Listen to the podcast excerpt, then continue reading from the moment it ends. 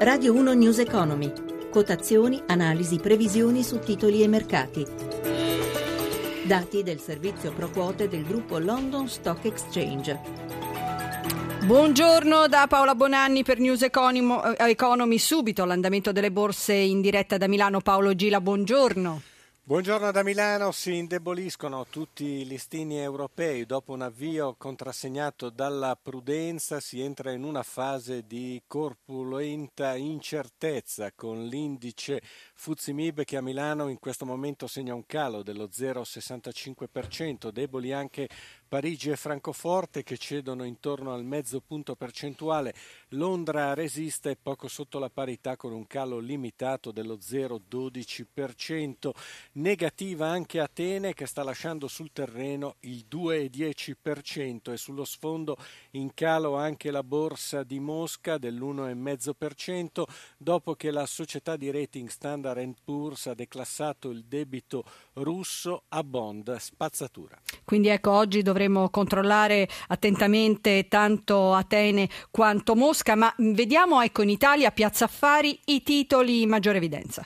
Beh, dobbiamo registrare i vistosi cali che oggi contraddistinguono il comparto bancario, sono prese di beneficio ma sono anche timori per la situazione europea.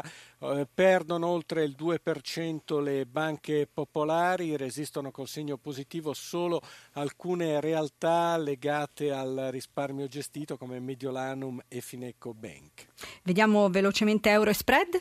Lo spread in attesa dell'asta dei CTZ e dei BTP legati all'inflazione europea sta risalendo la china, dai 109 punti basi di ieri si porta agli attuali 114 con il rendimento del BTP a 10 anni all'1,52%. Per quanto riguarda i cambi registriamo un sensibile apprezzamento dell'euro nei confronti del dollaro che riconquista e supera quota 1,13, lo vediamo a 1,1315. Grazie a Milano, grazie a Paolo Gila ed ora benvenuto a Vincenzo Longo, analista finanziario per IG Markets. Buongiorno.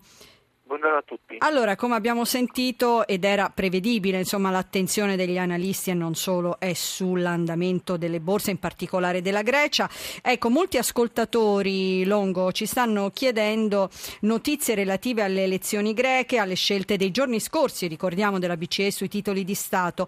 Quanto influenzano, ci chiedono, l'andamento dei comparti, diciamo, di Piazza Affari? Dunque, diciamo che l'impostazione che crediamo noi è che la BCE tende a prevalere, l'effetto della BCE tende a prevalere quello della Grecia, quindi ai mercati piace la liquidità, probabilmente le azioni decise dalla Banca Centrale Europea giovedì scorso possono alimentare ulteriori rialzi sui listini azionari europei, più delle tensioni, e quindi avranno più effetto delle eventuali tensioni che arriveranno invece sul fronte Grecia, e il mercato sembra dare seguito più a questo aspetto, quindi, della BCE. Sui singoli comparti all'interno del nostro listino probabilmente il settore finanziario e bancario sarà quello che in un orizzonte temporale di 2-3 mesi beneficerà maggiormente dell'azione della Banca Centrale Europea e non dovrebbe subire scossoni di rilievo dovuti a un possibile effetto contagio sulla Grecia. Crediamo che l'effetto Grecia abbia delle ripercussioni molto meno evidenti rispetto a quelle che abbiamo visto 2 anni fa, 3 anni fa, quando la crisi era in pieno svolgimento. Certo, veniamo ora subito ai nostri ascoltatori, iniziamo con la prima richiesta da Roma. Buongiorno, sono Federica, ho circa il 15% del mio portafoglio in Saipem a 15,33. È il momento giusto per mediare e se è il caso. Grazie. Cosa possiamo chiedere? A lei, buongiorno signora, cosa possiamo chiedere? Dire. Beh, diciamo che Saipem è finito sotto pressione nel corso degli ultimi mesi a seguito del forte calo dei prezzi del petrolio. In questo momento i prezzi del petrolio hanno toccato dei minimi che non si vedevano da 6 anni a questa parte, e ci si aspetta un rimbalzo. Noi crediamo che questo rimbalzo possa accompagnare al rialzo anche le quotazioni di Saipem, che potrebbero però arrivare sino al livello dei 9 euro. In questo momento scambiano intorno agli 8 euro, quindi potrebbero salire fino in area 9 euro e poi al massimo arrivare fino a 12 euro, ma poi qui la corsa di alzo si arresterà e probabilmente con la ripresa della discesa dei prezzi del petrolio il titolo tornerà nuovamente sotto pressione. 15 euro il prezzo di carico della radioascoltatrice è molto alto rispetto alle quotazioni attuali, si potrebbe tentare di mediare per cercare di approfittare di questo rimbalzo, ma poi raggiunti determinati livelli, quelli che abbiamo detto 9 euro e poi 11 euro, probabilmente è il caso di vendere perché il titolo potrebbe riprendere a scendere.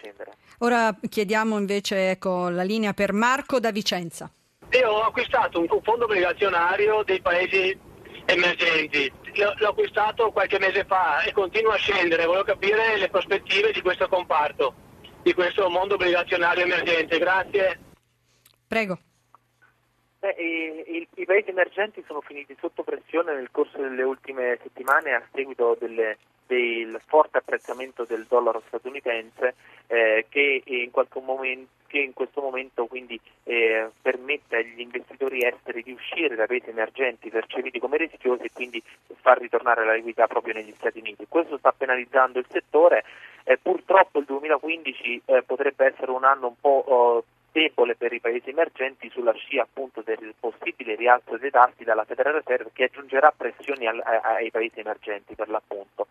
Al di là poi di questo rischio c'è da valutare anche l'effetto cambio, perché l'ulteriore rafforzamento del dollaro nei confronti delle valute di questi paesi emergenti potrebbe causare un'altra perdita in capo a questi investitori, quindi bisogna capire se il debito è in valuta estera o in valuta locale. Grazie a Vincenzo Longo, naturalmente lei, insomma il nostro analista, domani continueremo con le domande degli ascoltatori. Nel pomeriggio invece torniamo con la rubrica a cura di Roberto Pippan, potete chiamare il numero verde 800 55941, con la collaborazione tecnica di Alessandro Rosi, da Paola Bonanni. Buon proseguimento di ascolto sempre con i programmi di Radio 1.